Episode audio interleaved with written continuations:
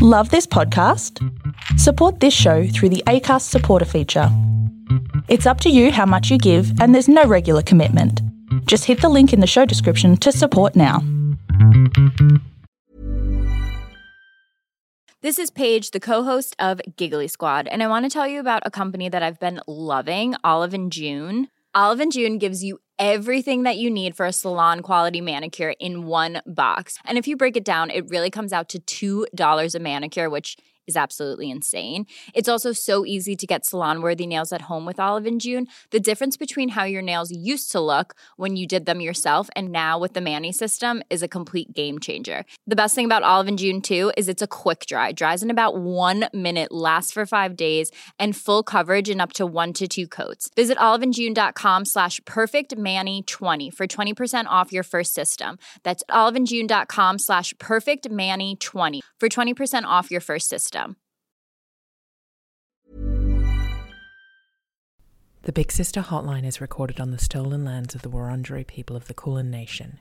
Sovereignty of these lands has never been ceded. I pay my respects to elders past and present. The Hotline is proud to be an ongoing supporter of Djirra, an Aboriginal controlled community organisation where culture is shared and celebrated. This land always was and always will be Aboriginal, and Black Lives Matter. Big Sister Hotline. How can we help?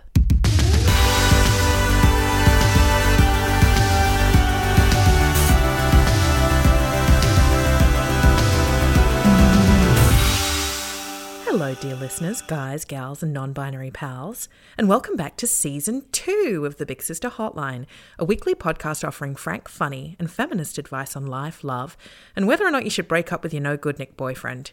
Spoiler the answer is always yes.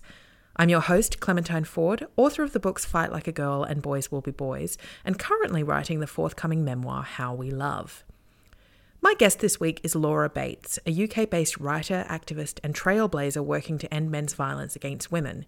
Laura is the founder of the Everyday Sexism Project and the author of Everyday Sexism, the Sunday Times bestseller Girl Up, Misogynation, and The Burning. She writes regularly for The Guardian and The New York Times and is also the recipient of a British Press Award. Her latest book, Men Who Hate Women, is a blistering look at the ways in which men operate in communities to perpetrate and perpetuate misogyny and violence against women. It's brutal, terrifying, and absolutely necessary for everyone to read. Laura joined me to talk about the numerous issues raised in her book, and I want to use this opportunity to issue a very big content note and trigger warning for our discussion. It contains numerous references to abuse, rape and sexual violence, and murder. Parts of this conversation will not be easy to listen to, so please go gently with yourselves. And if nothing else, I strongly recommend you get the men in your lives to listen because we need them to understand the truth of what women have been saying for generations.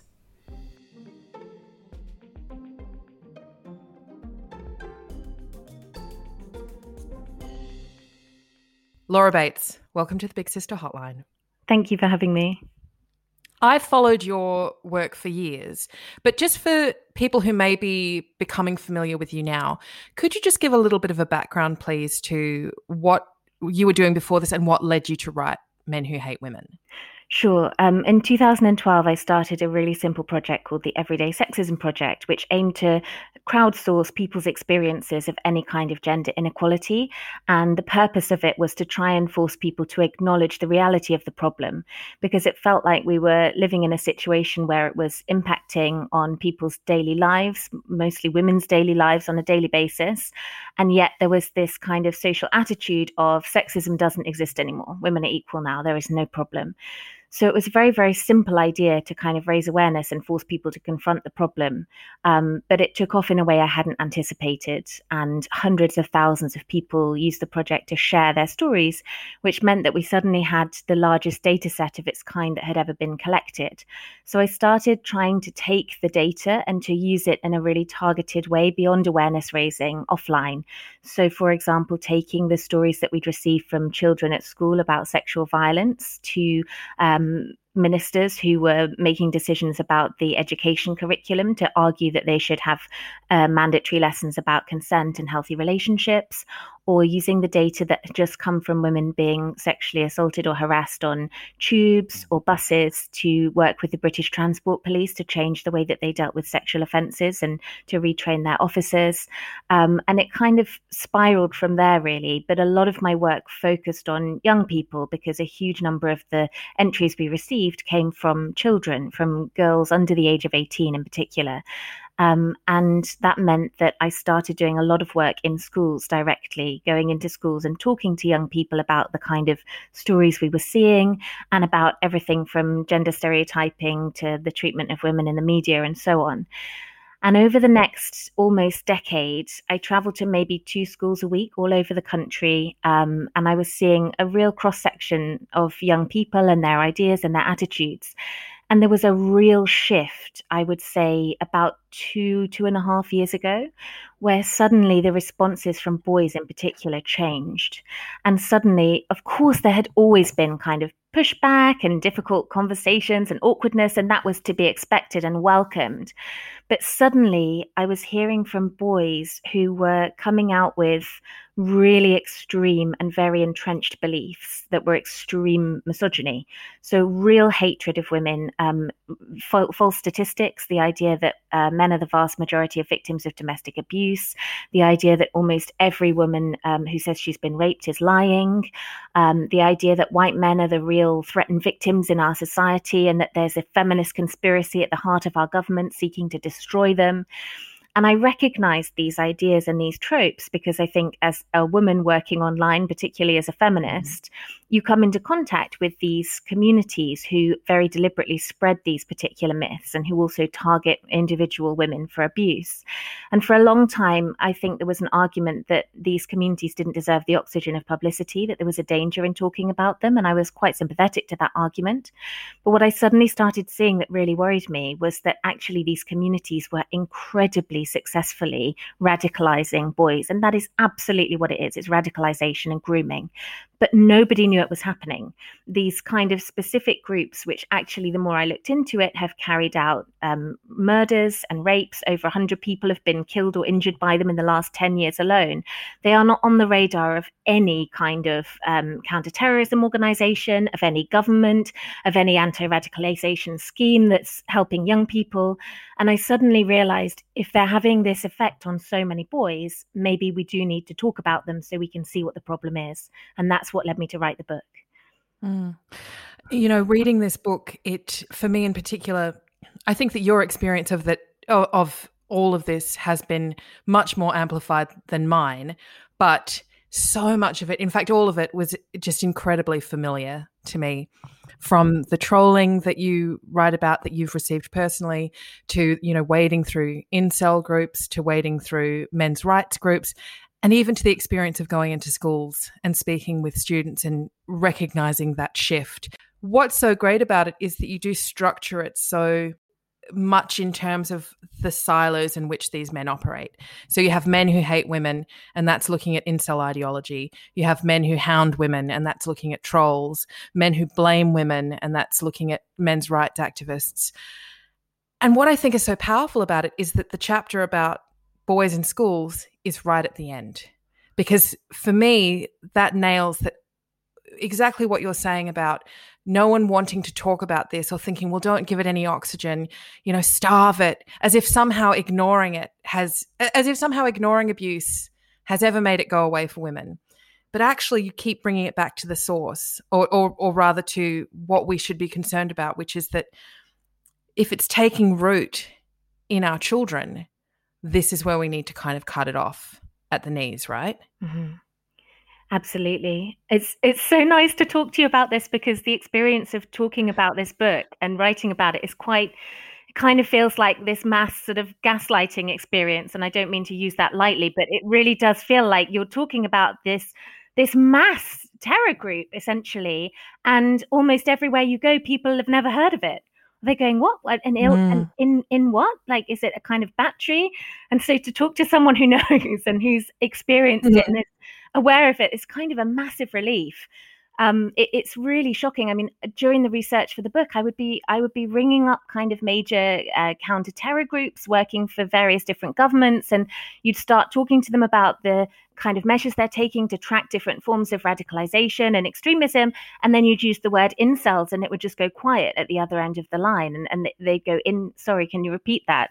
And it's this really shocking thing of realizing that you know there are there are government accountability reports in the US for example that cover a period in which over 30 people have been murdered by incels and they don't then they don't appear on the report even though it goes into great depth tracking and looking at animal rights extremism in the name of mm-hmm. which nobody had been injured during that period so it's it's a real relief to talk to someone who kind of has seen it and, and been aware of it because I think you're so right. These things, particularly when they affect women, particularly when there's a sense that they have their origins online, they're almost universally belittled and dismissed. And people just really, in the sort of wider community, this whole mass complex ecosystem is boiled down to one word troll in most people's minds. And it's a slightly comical, slightly pathetic figure of someone in their mum's basement who would never actually hurt anyone in real life and it's just to be pitied. And that's terrifying. Mm. It's interesting that you mentioned gaslighting because I was telling someone about this book today and I said, I feel like this book could have been called Gaslight because it, again, that that experience is so familiar to me. Not just telling people about it and having them say, "What incel?" And we will talk a minute. Uh, we will go into what an incel is in a minute for anyone who may not be familiar with that term. But it's not just about people being unaware of these things. It's coming up against once again the backlash from or the memory for me reading this book, the memory of all of the times that, you know, the most recent of which, which was today, that you talk about these things, and men in particular, although sometimes women doing the work of patriarchy, insist to you that it's not real, that none of this is happening, and that even if it were happening, well, don't you know that women do it too? Hmm. I, I I went to my Facebook page today and I shared an image of your book and I said I I am challenging the men who follow this page to buy this book and read it and really you know back up your claims that you make that you love women that you want to protect the women in your life. I mean leaving aside the kind of paternalistic aspects of protection back it up. Because until you read this book and engage with the topic as it actually is your words are meaningless. And of course even with that comments after comment came in from men that, who insisted that this was not real that they weren't like this that women do it too and I thought that, you know, it's uh, very little surprises me now when it comes to people actively disengaging from this content and from this topic.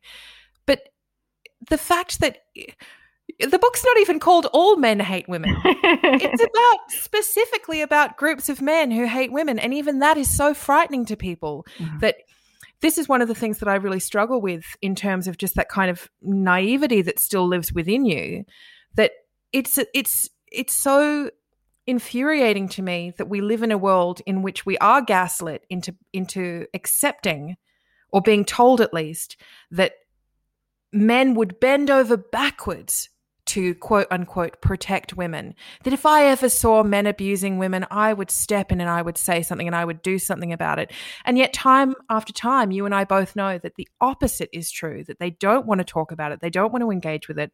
And when you say things like, uh, you know, misogyny and incels and, you know, men like Paul Elam who weaponize these groups against women to perpetrate violence against women. These are terrorist groups.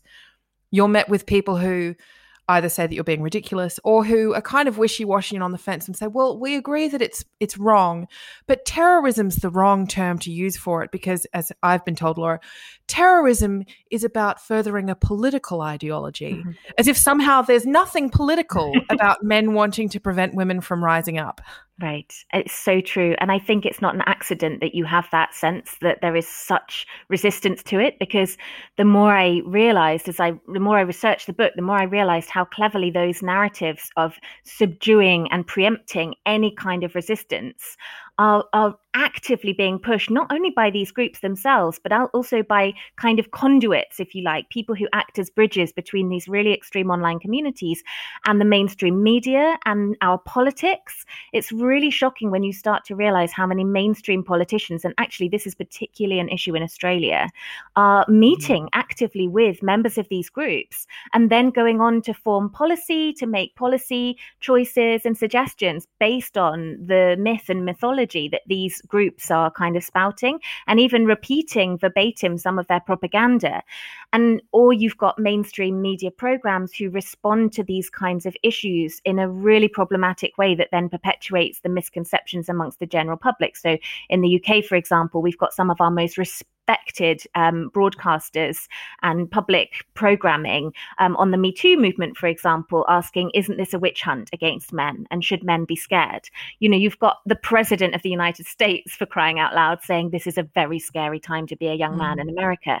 And so you end up with a society where people are much more predisposed to all of those attitudes that you've just listed. You know, oh, I don't know, this, it sounds like maybe you've gone a bit too far, or you must be exaggerating a bit, or there's, you know, actually there's a side to the story story that I'm not familiar mm. with. And it, it's really, I think, the fact that we're not used to um, recognizing that white men can act as a group. We're not comfortable with that in our society.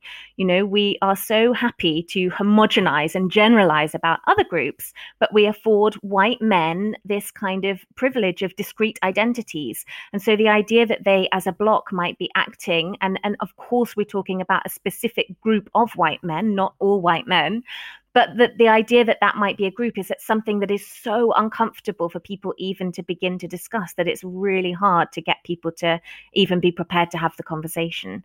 And even mm. when these groups commit terrorist acts the media doesn't call them that. So you're four times more likely to hear about a terrorist act committed by someone who isn't white in the first place anyway. But most people will have heard of some of the terrorist acts carried out by these men. They might have heard of the toronto van attack for example. Most people are familiar with that. But very few people people know that that was a terrorist act explicitly targeting, killing, and injuring the vast majority of the victims being women by an attacker who explicitly said that he was acting in the name of hatred of women. Because the media and even the police force came out and said, This is there's no evidence of terrorism here. The city mm. is safe, they said, even though he was sitting in an interview room telling officers that he'd been radicalized online and wanted to be the next Elliot Rodger, the next incel killer. So it's kind of no surprise then that you have everyday people going, saying, well, it's not really terrorism, is it? Because that's literally what the police, the media, and politicians are telling them. Well, so let's use the example of Alec Minassian to get into incel ideology so we can explain to listeners who may not be familiar with it what incels are and then talk about um, really that, you know, the deep seated hatred that is prevalent within that ideology. So, can you just explain, please, what incel is? Sure. So incels are a group who um, term themselves as involuntarily celibate. In other words, they're not having sex and they want to be. And they blame women for that. They believe that women owe them sex, that it's their kind of entitlement, their birthright as men, and specifically as white men. These are overwhelmingly white groups. Um, and there's, it's, I think, impossible to talk about them without recognizing that there's a huge crossover between these groups and white supremacists who also have a huge obsession with the idea of birth rates, the idea of replacement theory, the idea that essentially white women are a kind of a completely dehumanized, fragile commodity to be used for the purpose of propagation, to be used for the purpose of creating a kind of master white race, the idea that black women should be forcibly sterilized, the idea that men of color are kind of invading savages. You cannot take those two concepts and, and extricate them from each other. So that's really important to say, I think. Um, they are men who believe that as punishment for the fact that they aren't getting sex, women who entirely have all of the power and control politically and socially in the world should be punished. And they fantasize en masse about raping and murdering women in what they describe as a day of retribution when incels will rise up and punish women by murdering them. And if this sounds extreme and shocking, and automatically I think you assume I must be talking about a few dozen men, we are talking here about groups where it is a sprawling network of these groups. There are blogs, there are communities, there are networks, there are chat rooms, I investigated so many of these groups for the book, hundreds of separate incel groups and websites and forums. And a single one, for example, had membership of 100,000 people. Another had a membership of 17,500 people. There, a single one of these groups had 5 million posts. Many of them shared fantasies about raping and maiming and murdering women. They share images of women being brutally killed. They post photographs of real women they know and ask for advice on how to rape them. And I'm really sorry to be so explicit, but I think it's really important because part of the problem is that people have no idea just how bad it is. And that's what we're talking about. That's the severity and that's the kind of size of the community we're discussing. And this is mm. just one of the communities looked at in the book. So that gives you a bit of an idea of the scale. To me, one of the things that's most frightening about incel ideology is not just the men who operate within it, who have this incredible level of entitlement. And it's not really, I mean, from my from my perspective, it is an entitlement to women's bodies, but it's also, and I'm sure you would agree with this, based on your book, it's this terrible fury that somehow other men are succeeding in a patriarchy in ways that they aren't, that mm-hmm. they're being denied. You know, so people often say, well they'll they'll discount Elliot Rodger, for example, who's considered you know he's spoken of as being the supreme gentleman within incel circles. They'll discount his actions as being misogynist because they'll say they're always looking for excuses. They're always looking for ways to make men not be bad or not be you know capable of these things. But they'll say, well, he can't have been driven by misogyny because he killed men too.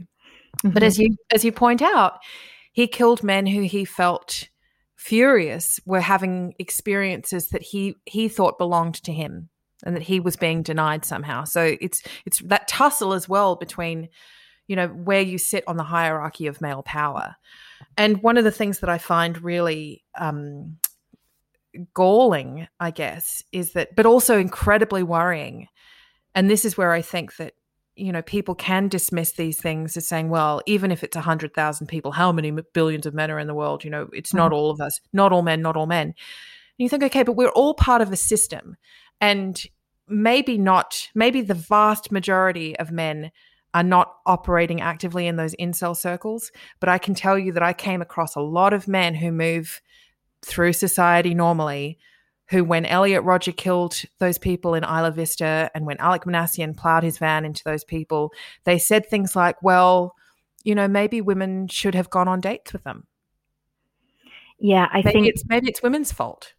It's it's so it, there's such a trickle down effect here, right? Like so the first thing is that there are so many men who have taken on some of the aspects of these ideologies in a much more diluted form because they are very deliberately kind of smuggled into the mainstream um, via kind of memes and, and funny content on YouTube. And then very, very public figures who have massive chat shows, for example, without naming any names. And so mm-hmm. um, you end up having men in the general public where these ideas are made so much more normalized and palatable and kind of excusable. And so then you get to this point point where you have a kind of tiny, or it's considered a kind of tiny fringe internet group like Men Going Their Own Way, who believe that you should have no contact with any woman in any way.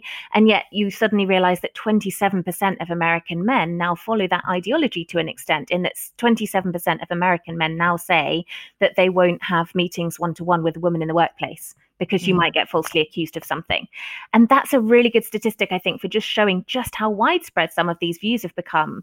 Even if they're one step removed from the source of these online communities, they're still incredibly effective in terms of how widespread and therefore how acceptable that rhetoric is becoming.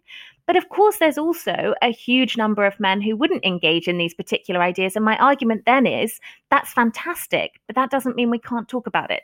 And often mm. these are the same people who are so quick to spew Islamophobic rhetoric. You know, they're very happy to see all Muslims as a group when we're talking about another kind of terrorist attack. So, and yet they find it very difficult to recognize that, you know, that's exactly the same thing. Like, no, we're not saying that all white men are committing these acts or have these ideologies, but that doesn't mean that we shouldn't be able to talk about it. This is a really serious issue. And nor should we be distracted constantly by the demand that we provide that disclaimer. We shouldn't have to initiate every conversation about the staggering numbers of men who kill, hurt, rape, and harm women with that disclaimer of well we know that it's not all of them who do it. Like that should let's just take that as read. And yet the fact that so many men who claim to be allies and in support of you know if not feminism then in support of equality in some way the fact that they still require that disclaimer to be given to them in order for them to feel comfortable in the conversation is very telling about where their entitlement sits on the spectrum too. Uh, and hannah gadsby did that great piece about the line, you know, men setting the line. And if men determine where the line is between good and bad, then they can always decide which side of the line they sit on. One thing I've observed, and I'd be interested in your thoughts on this, is that when women speak about these issues, of course, we know what the uh, the backlash involves, and you and I have received some horrific emails, messages, etc. I always think that if that's the sort of stuff that you know women who have a platform to expose it are receiving then what are teenage girls being subjected to you know where they have they have to stay silent about a lot of it. Um, but it's not so acceptable when we speak out about it because the men even the ones who consider themselves to be quote unquote the good guys they don't have any control over those conversations. They can't determine that line and say well of course i'm on the side of good and that's why I can speak about how terrible these things are. It suddenly becomes a lot. Um, I, th- I think that a lot of men experience a degree of insecurity and paranoia when it's women speaking about these things because all of a sudden there may be something in their behavior that is pointed out that they've done that they secretly know about that they might have to sit with and reckon with. I think that that is a really um, a really gritty touch point for these communities to then grab onto. I think if you look at a lot of the backlash to Me Too, it focused on this idea of they might come for you next. You know, mm. are you really safe? If women are speaking out about this stuff, what have you done that might come up? And it's a really clever narrative because it basically flips on its head the reality. It turns the group who are oppressed into the oppressors and it kind of it's a very seductive narrative i think in a moment of public reckoning for people who are having to kind of examine their own privilege. And we've seen the same response to black lives matter protests as well mm-hmm.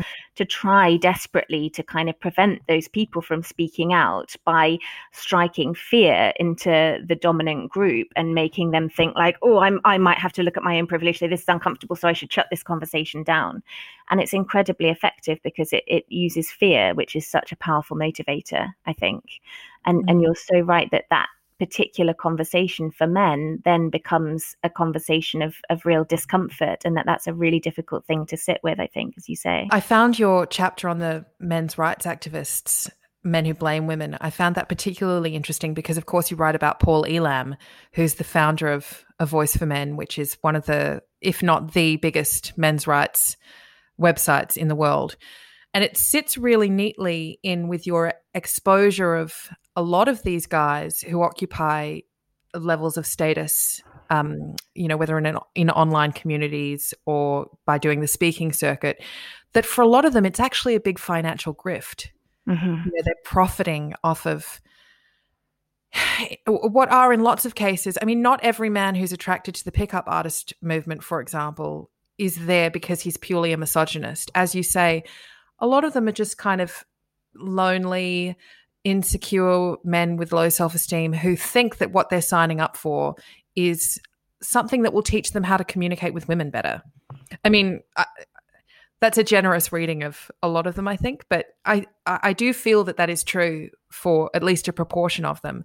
And yet there are these men there who um, claim positions at the top, like Paul Elam or Roosh or uh, you know Julien Blanc, who was famously kicked out of Australia or had his visa denied, um, and they're profiting off of it because for them it's a game, and they can they can exploit the very men who are looking to them for some form of liberation. They will exploit them.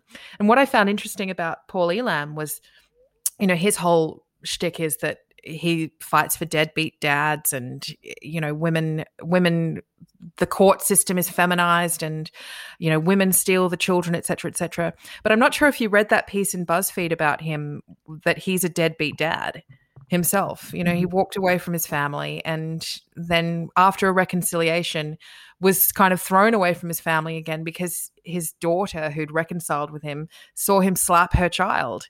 So he's he's not even espousing the views that he claims to be representing, but he is profiting a lot.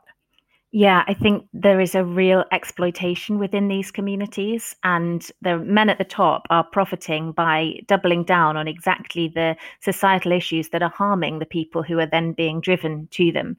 So you're right, it's so complex. There are a huge number of very vulnerable, exploited, unhappy men in these communities, some of whom have mental health problems, some of whom have massive disadvantages and issues in their own lives, and some of them are the most vulnerable vulnerable people to being preyed upon online. And I think it's so important to recognize the complexity of those communities because we can recognize that those men exist within them without what is often done, which is giving a kind of blanket excuse to the whole community and going, oh, incels are just poor men who, you know, are very unlucky in their lives and we should feel sorry for them.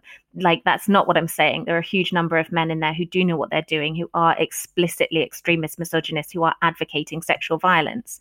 But caught up in that are the these men who are themselves harmed explicitly by a world in which they are told boys don't cry, men are tough and manly, you have to have power, you have to fulfill these specific stringent criteria for being a man. And in many cases, that's what's created the very kind of vulnerability that has sent them in search of answers online in the first place. And the most tragic thing to see is that they then come across the paths of men in these kind of groups the kind of leaders that you you've described who end up exploiting them by instead of saying there's another way. This isn't the only way to be a man you know the kind of things that might actually help and support them. Instead, they double down. They go, You're right. Men have to be in control and in power, and you should mm. hate women because they're the ones stopping us from doing this, and specifically feminists. Because if it mm. weren't for women's liberation, we would all be fine. You could almost boil down every manosphere ideology to that. If only women were still chattel, if only they could be our sex slaves and have no kind of political or distinct ideology or any kind of distinct like persona or power over themselves um, then we'd be okay. And what that does is it absolutely reiterates exactly the problems that have pushed those men there in the first place. It's really mm-hmm. tragic. And I guess what that means is that we have to look at ways to try and break out of that. We have to look at ways to try and provide different opportunities, different conversations, different meeting places, different communities offline, particularly for the younger men who are very vulnerable to these ideologies and find them attractive. Because it isn't a coincidence in the UK, for example, I think that we've seen so many men being sucked into this at the same time that we've seen massive cuts to youth centres and to kind of offline spaces for young men to gather in real life.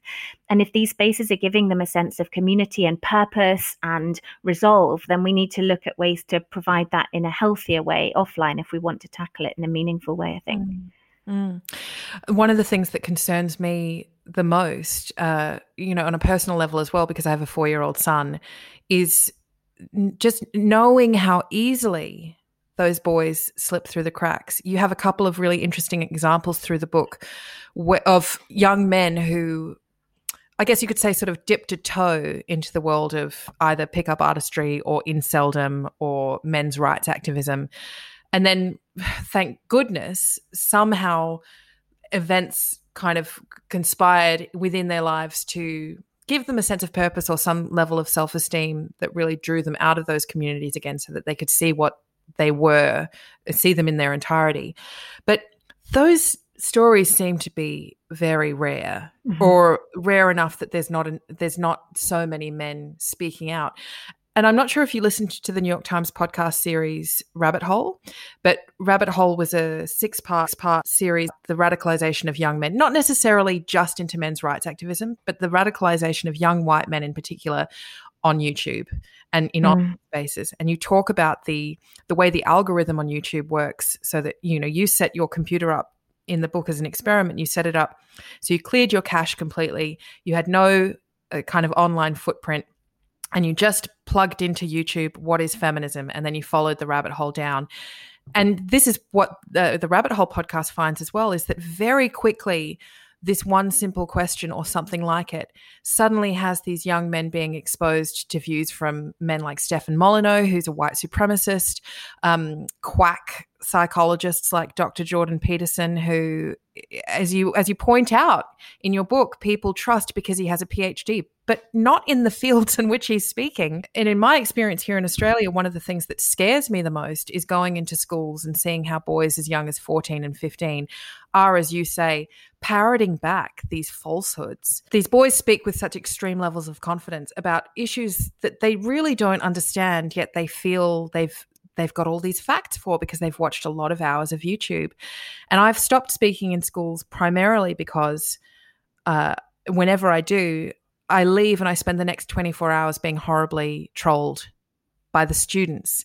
And it's it's always been incredibly demoralizing to me because when I go to the schools and I say, "Look, this is unacceptable behavior, they're really not interested in doing much about it. Everyone tiptoes around young boys. And it leaves me to wonder yes, okay, we want to mold them and we want to have empathy and we want to intervene. But at what point will we actually intervene? Why, why are grown women like you and I having to deal with this level of backlash when we've been invited to speak as experts in our field. And as I said earlier, if we're dealing with it, what are girls who go to school with them every day having to put up with? Absolutely. And in fact, that's something I really recognize as well. Uh, what I often experience is speaking in a school and then having an email or a message from a girl at that school after I've left saying, This is what happened after you left. I vividly remember one particular school I spoke at where we were talking about feminism. And it was interesting because the school had asked us to have a smaller discussion group with just the girls, and it was only the girls in the room. And there was one girl in that school who was brave enough to say that she was a feminist. And she was just very, very gently and calmly debunking some of the stuff that the others were coming out with. You know, things like, um, in that particular session, they said things like, well, you know, women love playing with babies. So why should companies have to pay for them to do that? You know, I don't understand why maternity leave should be paid. It was that kind of level. And this girl was kind of very calmly saying, hmm, well, you know, and giving some ideas. And afterwards, she wrote to me and said the girls who had been in that session went out of it and mm. told the boys that she was a man hating, hairy feminist. And she then sent me some of the messages she'd received from boys in her year subsequently. And it was things like, you know, it's not our fault. Men are just biologically better than women. And you just have to accept that. Like, we can't help that we are just preordained to be superior to you. You know, it's not your fault. You have a different brain. It's just not so good at certain mm. things. And this is the level of kind of belief that crystallizes in these that these teenage boys genuinely had come to believe that that was simply fact that they were sort of gently breaking to this girl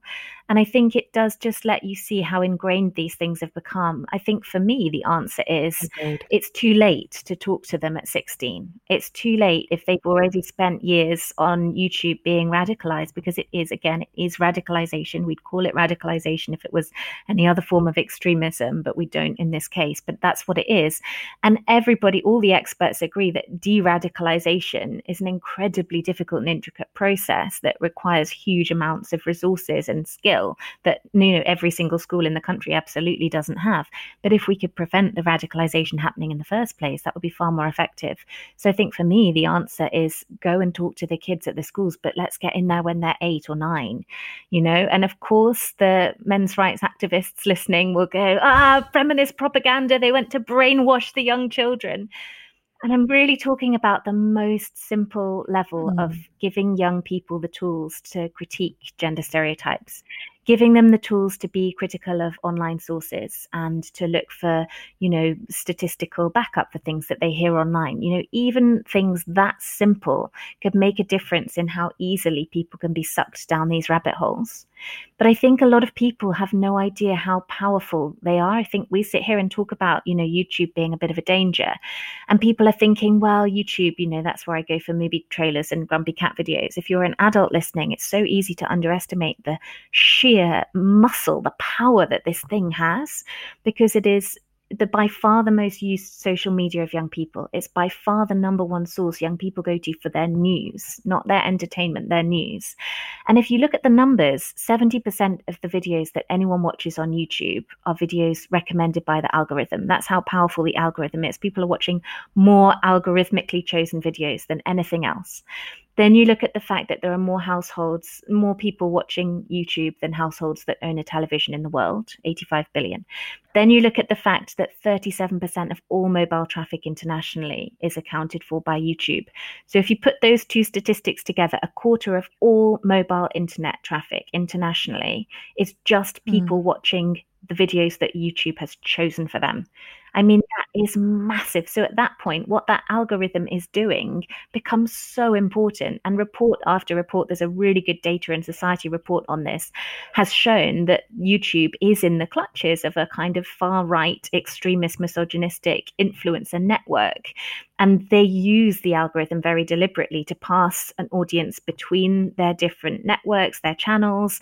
They use uh, a channel to kind of bolster and, and support another channel. And the way that they work is with the grain of the algorithm. So it doesn't mean the algorithm set up to do that deliberately or that YouTube ever intended any of this, but it does mean that that's the result that we're seeing. And YouTube's certainly not intervening when it happens there are there are good examples of cases where activists have made it clear that there's an issue to YouTube and that there's a fix that would work, but they've chosen to um, privilege instead to prioritize instead the kind of bottom line and the um, the numbers of views and clicks and that kind of thing. There are so many examples, I think, of social media companies recognizing that there are things that they could do. I, we live in a time when social media companies, the single most common thing they do is say, "Oh, but look at how huge this problem is, right? Like we care and we're trying and we are doing Out good things, but you've got to recognize this is, you know, this is huge." And you think, hang on a minute, your income is greater than a small countries. Like, of course, you could do this if you cared about it. You've got enough money to hire 100,000 human moderators today and train them properly mm-hmm. to do this by hand if your algorithms aren't up to the scratch yet. You know, the idea that this is something kind of that's just too difficult for these absolutely massive companies that are making so much money off all of us is just really sickening. And the trouble is, when we don't hold them accountable, it means that their processes are able to be patchy and based entirely on covering themselves and, and prioritizing their own reputation. And the people who suffer the most from that are the people who experience the worst forms of abuse. So, what happens is they don't bring in a proper um, method or a proper kind of policy to deal with online abuse. What that means is that a particular case of abuse will hit the headlines. And when that happens as a journalist, and I've been on both sides of this the person in the story and the journalist writing about it, you ring up and you get through to the PR company that represents one of these social social media platforms and they go, Oh, give me the details, give me the details. And magically, miraculously, the next day it's all gone and they've taken it away. So in the whitewashed kind of media story, they don't look so bad. But the trouble is, who does the media write about? Those stories only get picked up, generally speaking, when it's a young, preferably attractive, white, middle class, already very privileged person, usually a politician or a pop star who's experiencing the abuse in the first place. So for those women, there is this recourse that because of the privilege of that public public platform that you're afforded because of those identities, you get this quick response from the social media company. But because it isn't done in any kind of systemic way, it means that if you're a woman of color, already statistically receiving far worse abuse, if you're a trans woman, if you're, as you said, a teenage girl, you know, who's not going to be on the front page of the paper, but receiving this mass abuse online, you're not going to mm. see the benefit of any of that action because it's not systemic. So it basically just reinforces the problems we already have in these echo chambers that the voices that we're hearing and the voices that we don't. And it makes it much more likely that the women who will be driven offline by this kind of abuse are women of color, trans women, disabled women. They're hmm. receiving mm. worse abuse and they're the voices we much more need to hear from. Whereas, at least in a position like mine, the abuse is bad, but I'm incredibly privileged in that I have so much support. If I talk about it, people are going to listen, and then the social media companies are going to do something about it. So it's a kind of vicious circle, I think.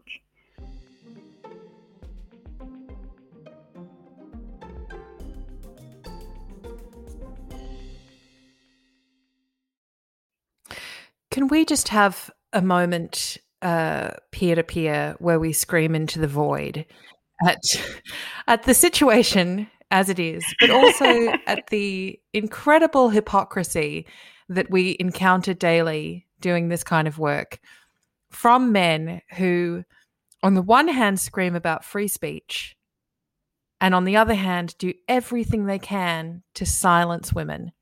It's to to me, it's just it co- comes back to that feeling of just being constantly gaslighted. And again, I, I agree with you. You know, you don't want to use that term too lightly, but I think that that's what it is. Is that you know from girls going to school and hearing from their male peers, well, we're just superior to you, and then seeing other girls back that up because they've learned that at least for now, coordinating with patriarchy is safer for them than challenging it. To then men online who troll women, who send them horrific death and rape threats and drive them offline all of that designed to shut women up in an environment where men are also at the same time saying, well, we should be allowed to say whatever we want. What happened to freedom of speech? And if you can't hack it, then, you know, get off the bloody internet. Like men are so sensitive and yes. not in a good way. so true. We've actually just had a study that's been published here where they um, looked at the kind of mental health and self-esteem and self-harm amongst teenage girls and found that it's it's incredibly high and, and much higher than it is for teenage boys. And they um, the kind of mm, outcome of, of this study has been to blame it on girls' social media use. So they've basically gone silly teenage girls, you know, doing all these selfies on Instagram. They're bringing it on themselves. And literally nobody in the context of this survey has gone, um, we know that one third of teenage girls in the UK experience sexual assault at school. We know that there's a rape every day of term in a UK school, and that's just the ones reported to the police. So we're probably looking at at least ten times that figure. It's it's just it's unbelievable, but it's backed up. That attitude is backed up by the media and by you know politics, and it's so difficult to fight against something when the whole system is working against you. I will be in the first line of people to put my hand up and say, men are broken and we need something to help put them back together. And that need that you know that work has to come from men as well. But the system is broken. Patriarchy is broken.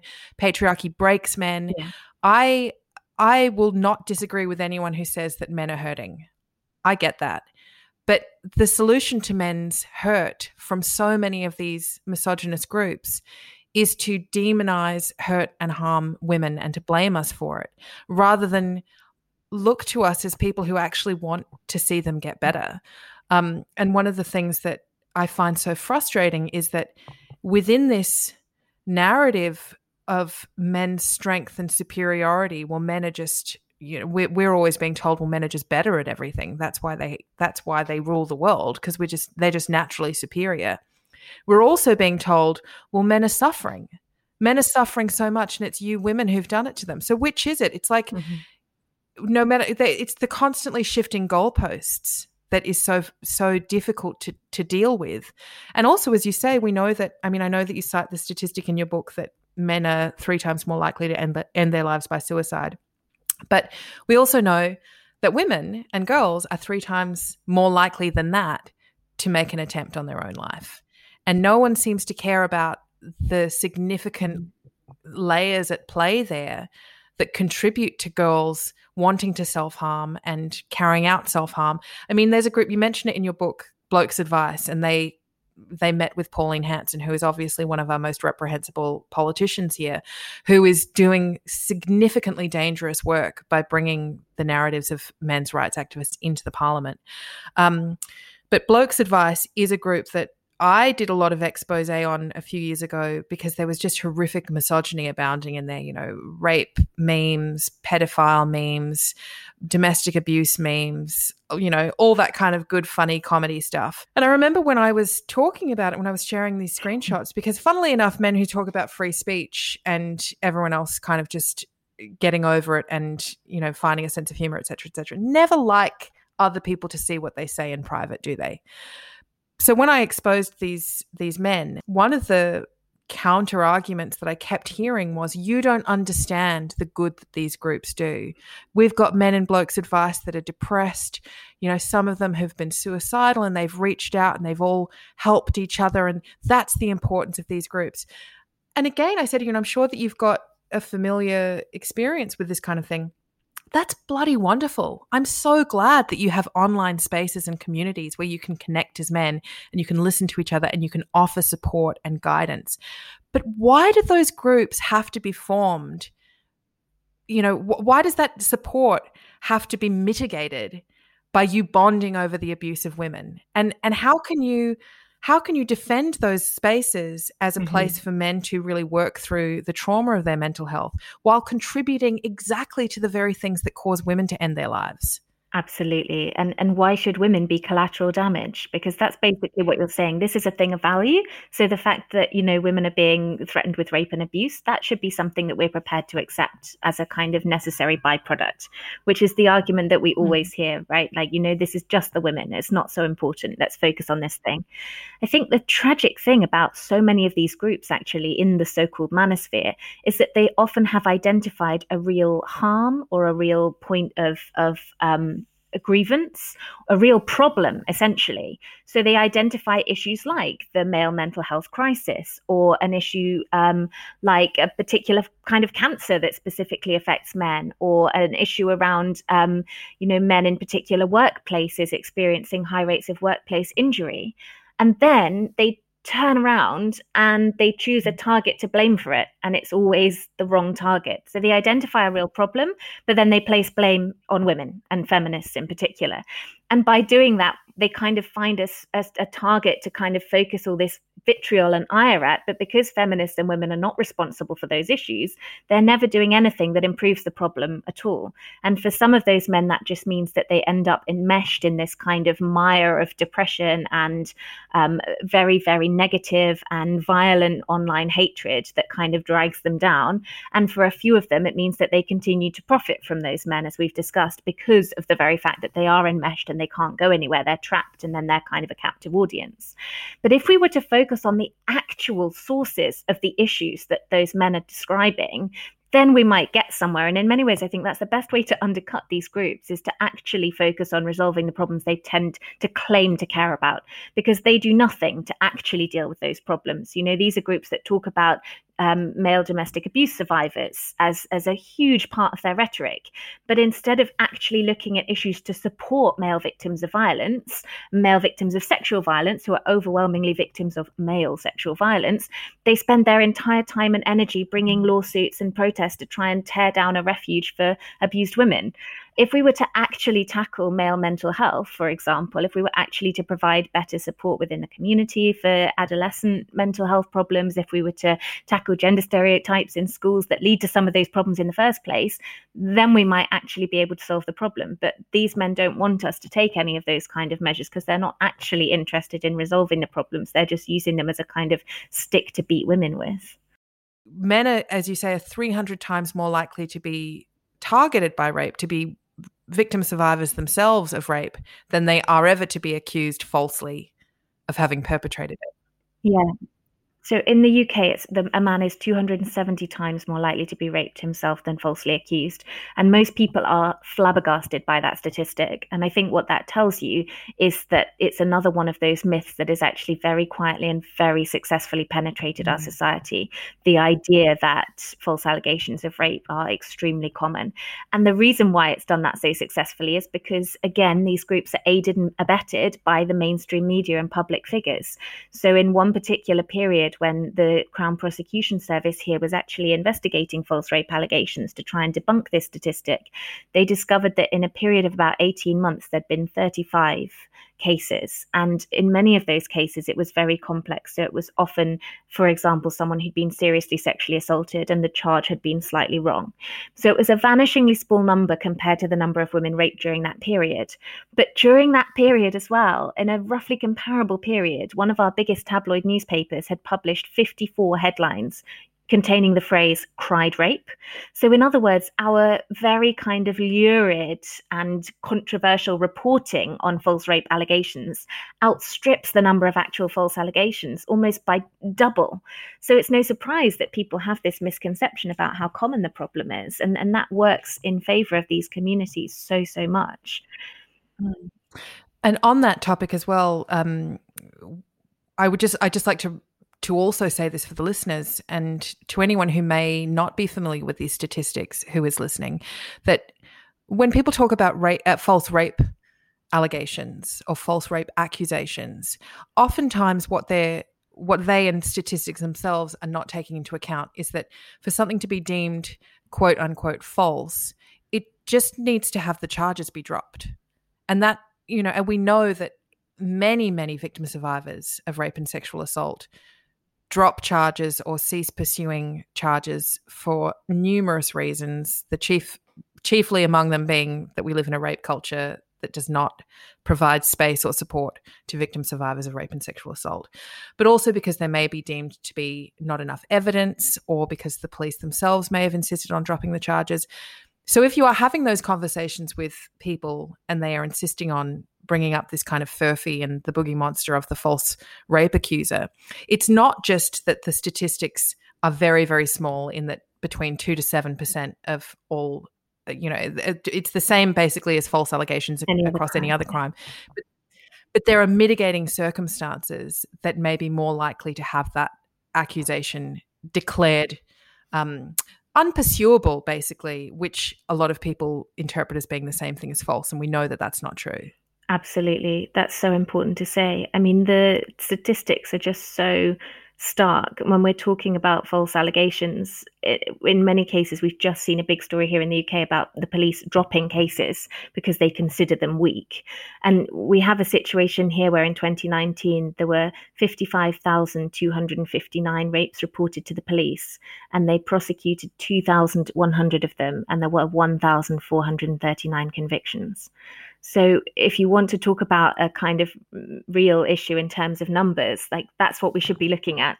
And we don't talk about false mm. allegations in relation to any other crime in the same way. If we're speaking about victims of burglary, we don't say, hey, on our biggest broadcaster, let's get someone else on to come in and argue, well, wait a minute, we should think about people who claim to be burgled and they actually haven't been in the context of this conversation. Because what that does is it undermines people, victim survivors. Mm-hmm. And it means that we have this idea that the numbers are skewed. And so this is where the idea comes from. I think that, you know, Me Too's gone too far. People are making false things up.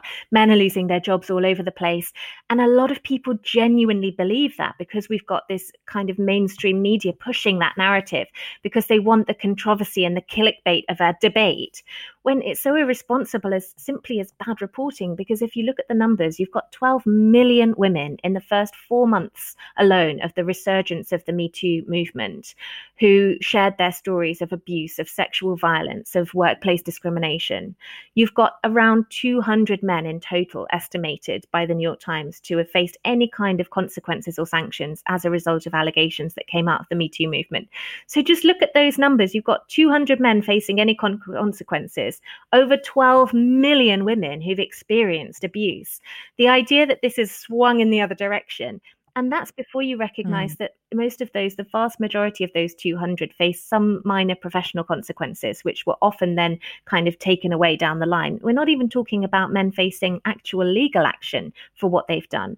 And the numbers, again, just completely debunk this idea that it's one woman making up a completely false story and employers are acting to cut that man's job without any kind of due process. In that New York Times investigation, there were almost a thousand women. In other words, for every one man who had said, who, who had faced any consequences, there had to be over four female accusers on average before that action was taken because we don't believe women, because we don't take them seriously. So it's, it's at the same at the same time as telling women constantly that they need to be on guard at all times because the world is dangerous. Right, which is another thing that statistically makes no sense because you're safer statistically in an alleyway at two o'clock in the morning in a short skirt drunk with your knickers around your head, all the things that women are told if we don't do them, we will just keep ourselves safe from rape, than you are at home in your pajamas mm. in your own bed because 80% of rapists mm. already know the perpetrator. It's a colleague, a friend, a partner, a husband, a boyfriend. So it's all, it, it's gas, it comes back to gaslighting, really, doesn't it? It comes back full circle to the beginning of our conversation that there are these enormous harms and yet we're living in a world that tells us it's really our own fault. We are the ones that have the power to stop it. And actually, shouldn't we be thinking about poor men instead? Mm. I want to finish with two points and or two questions really. The first is when I was writing Boys Will Be Boys, um, I appreciate that for you the process of writing this book must have been incredibly toxic for your mental health because it's very difficult to stay in those environments for the length of time that it takes to write a book and not be impacted or affected in some way. One of the things that I came away with was a really dark and desolate realization that it's not just that people don't believe that rape and sexual assault happens. They just don't believe that all of the examples they have of it happening are actually rape or sexual assault because they may like the men who perpetrated it, or they may have done something like that themselves, or they just don't want to live in a world where they can say, yes, men do terrible things because, you know, they imagine that it's just shadows that peel out of the wall and that they're responsible for all of the harm that's done to women, not real life flesh and blood men. And one um, case in particular that I think of often is Ched mm-hmm. Evans, who was the soccer player in the UK who was convicted of sexual assault, rape, uh, rape, rape or sexual assault, went to jail, and then appealed his conviction afterwards and had it overturned. When I look at the facts of that case, I don't see how anyone, even people who are staunchly saying that's not rape or sexual assault or he didn't do it, which I think is bullshit. But I don't see how anyone can look at the facts of that and what he did to that woman in that hotel room and say, well, that's fine. That's fine. That to me was one of the darkest things that I came away with was that people are altogether too willing to let not just humanity be stripped of women in experiencing and being subjected to these uh, violent acts, but to stand by as humanity is stripped from men and we expect nothing better mm-hmm. from them than, than that.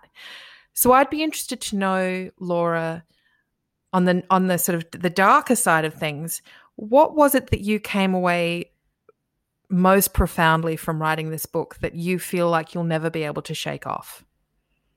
I think the thing that I wasn't prepared for, in spite of you know, I thought I was pretty prepared when I went into this because it had been nearly 10 years of getting 200 death threats and rape threats a day, and I thought I'd seen the worst of it. I think the thing that I found the most difficult was the number of pages on these sites that are explicitly devoted to victims who have been raped or murdered by these men, and just to absolutely pouring out hatred of them. So, the example that really kind of broke me, I think, about halfway through the research process, there was a mass shooting event, and um, it had been alleged by a number of the pupils, it was a school shooting, that um, the motivation had been that the killer had been kind of stalking a girl at the school or that, that she'd kind of spurned his advances. And I don't know to what extent that was the case or that that was true. And I, but there was this specific incel site that was obsessed with the idea that they hoped that he'd raped her before he murdered her so that she would die knowing that the man that she'd rejected had been inside her. That was how they described it.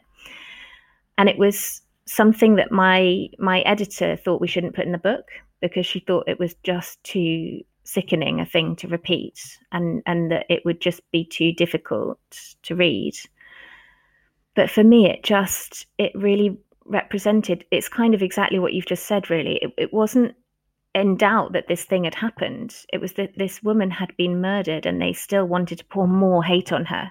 Like the the the extent of the hatred of women could be so great that you could be prepared to engage in this kind of mass act of of pouring vitriol on someone who was already dead at the hands of of a member of these communities and I think that was a low mm. point for me in terms of just realizing what we're up against, you know, just how bad it is. Um, mm.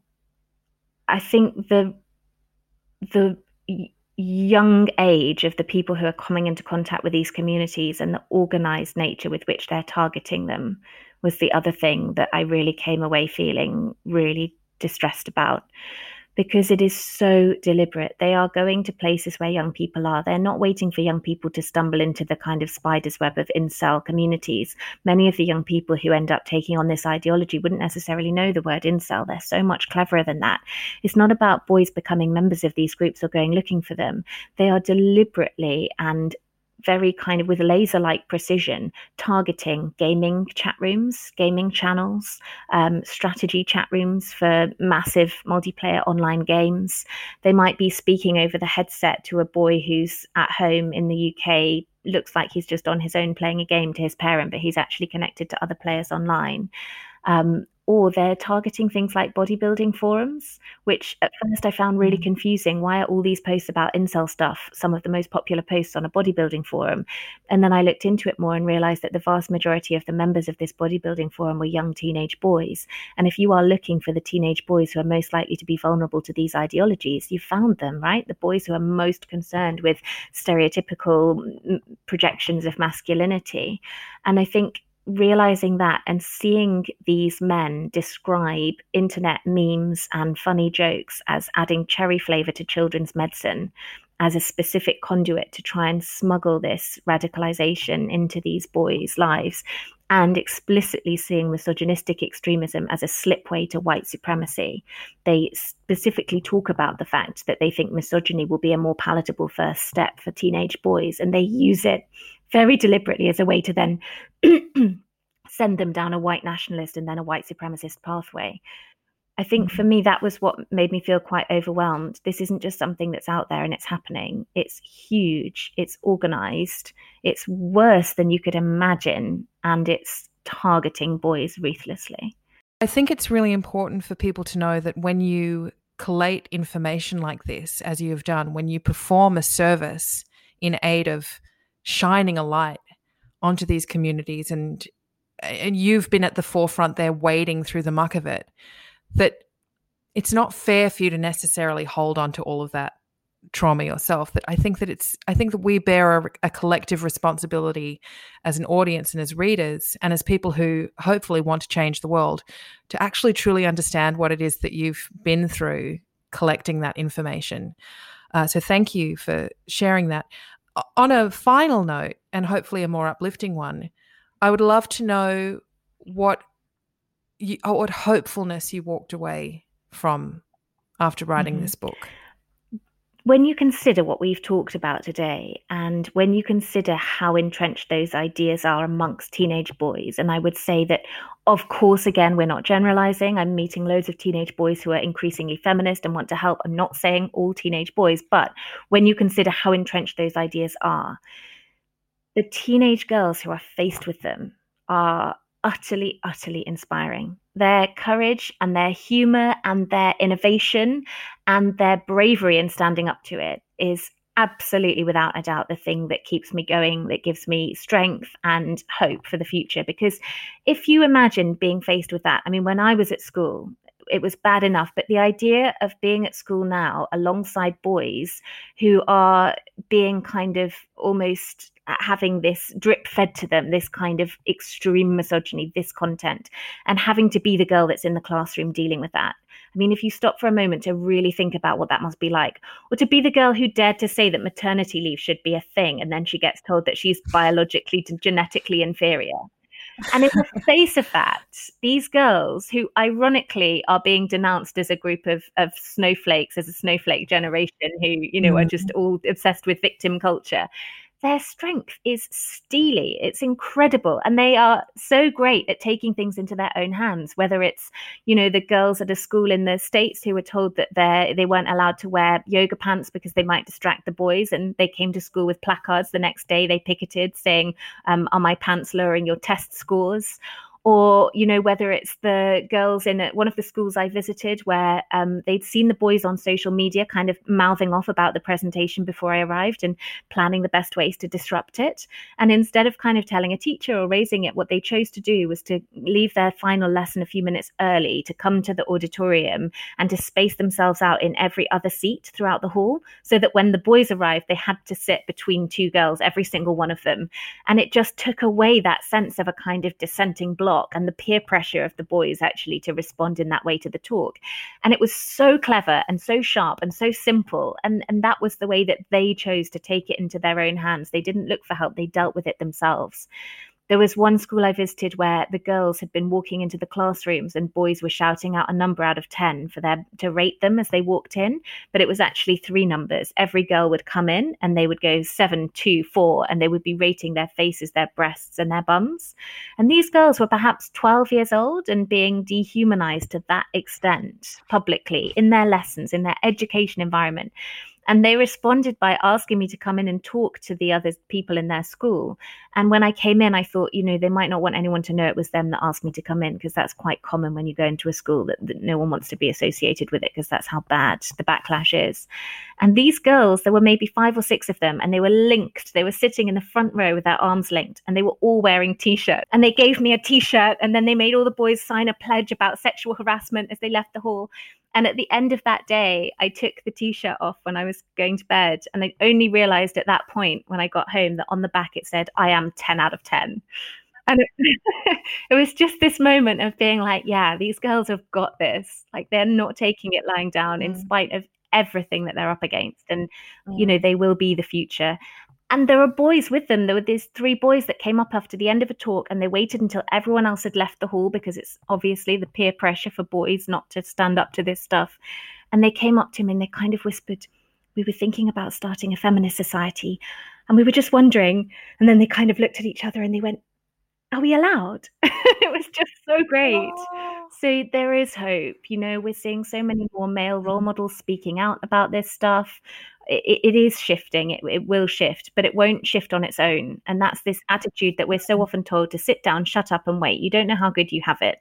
I was told by a very important uh, politician in the uk that i was very glass half empty and i sounded really negative after being invited to speak to mps about sexism and gender inequality. And didn't i know that girls these days have never had it so good? And if we were just patient things had already got better and they would continue. And that attitude suggests that things are getting better on their own magically and it erases the work mm. of, of thousands of women over generations to keep pushing it on. So, you know, we can't just sit back, but we will get there. Well, and also, what's the gender makeup of we Britain's just parliament? managed to reach a third with great celebration.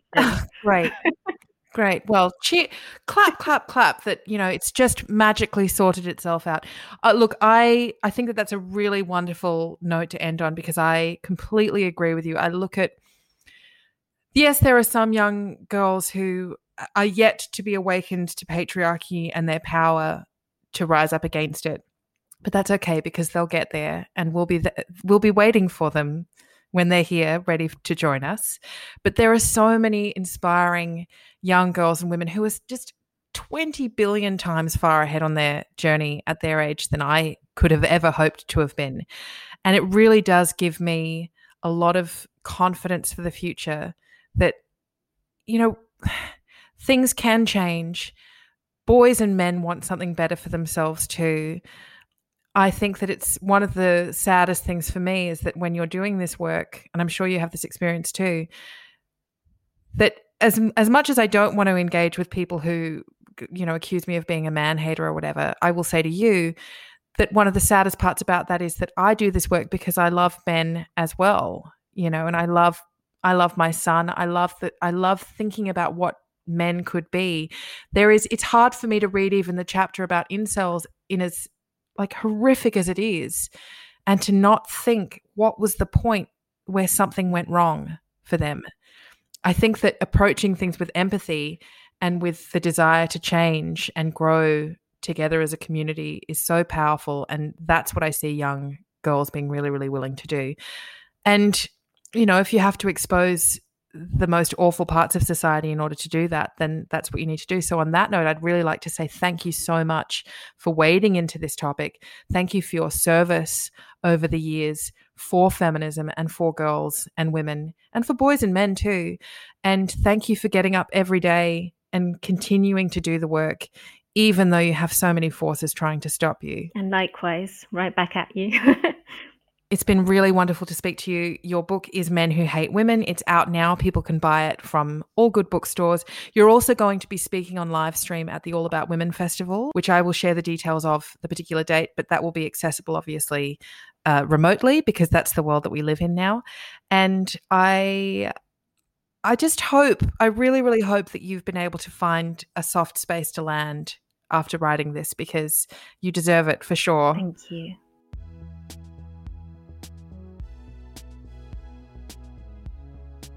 You've been listening to the Big Sister Hotline, a weekly advice podcast that delivers no nonsense words with love from the kind of people you know have your back, your big sisters.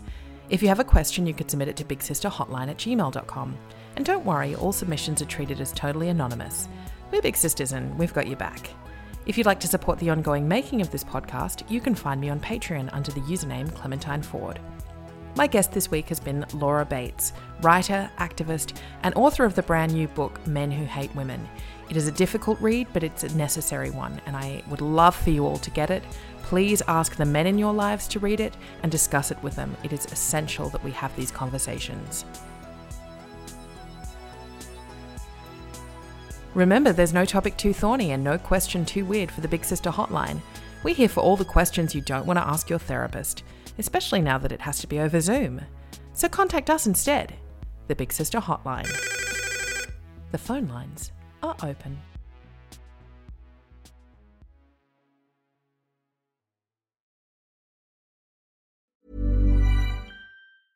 Hey, it's Paige DeSorbo from Giggly Squad. High quality fashion without the price tag. Say hello to Quince. I'm snagging high-end essentials like cozy cashmere sweaters, sleek leather jackets, fine jewelry, and so much more. With Quince being 50 to 80% less than similar brands. And they partner with factories that prioritize safe, ethical, and responsible manufacturing. I love that. Luxury quality within reach. Go to quince.com slash style to get free shipping and 365 day returns on your next order. Quince.com slash style.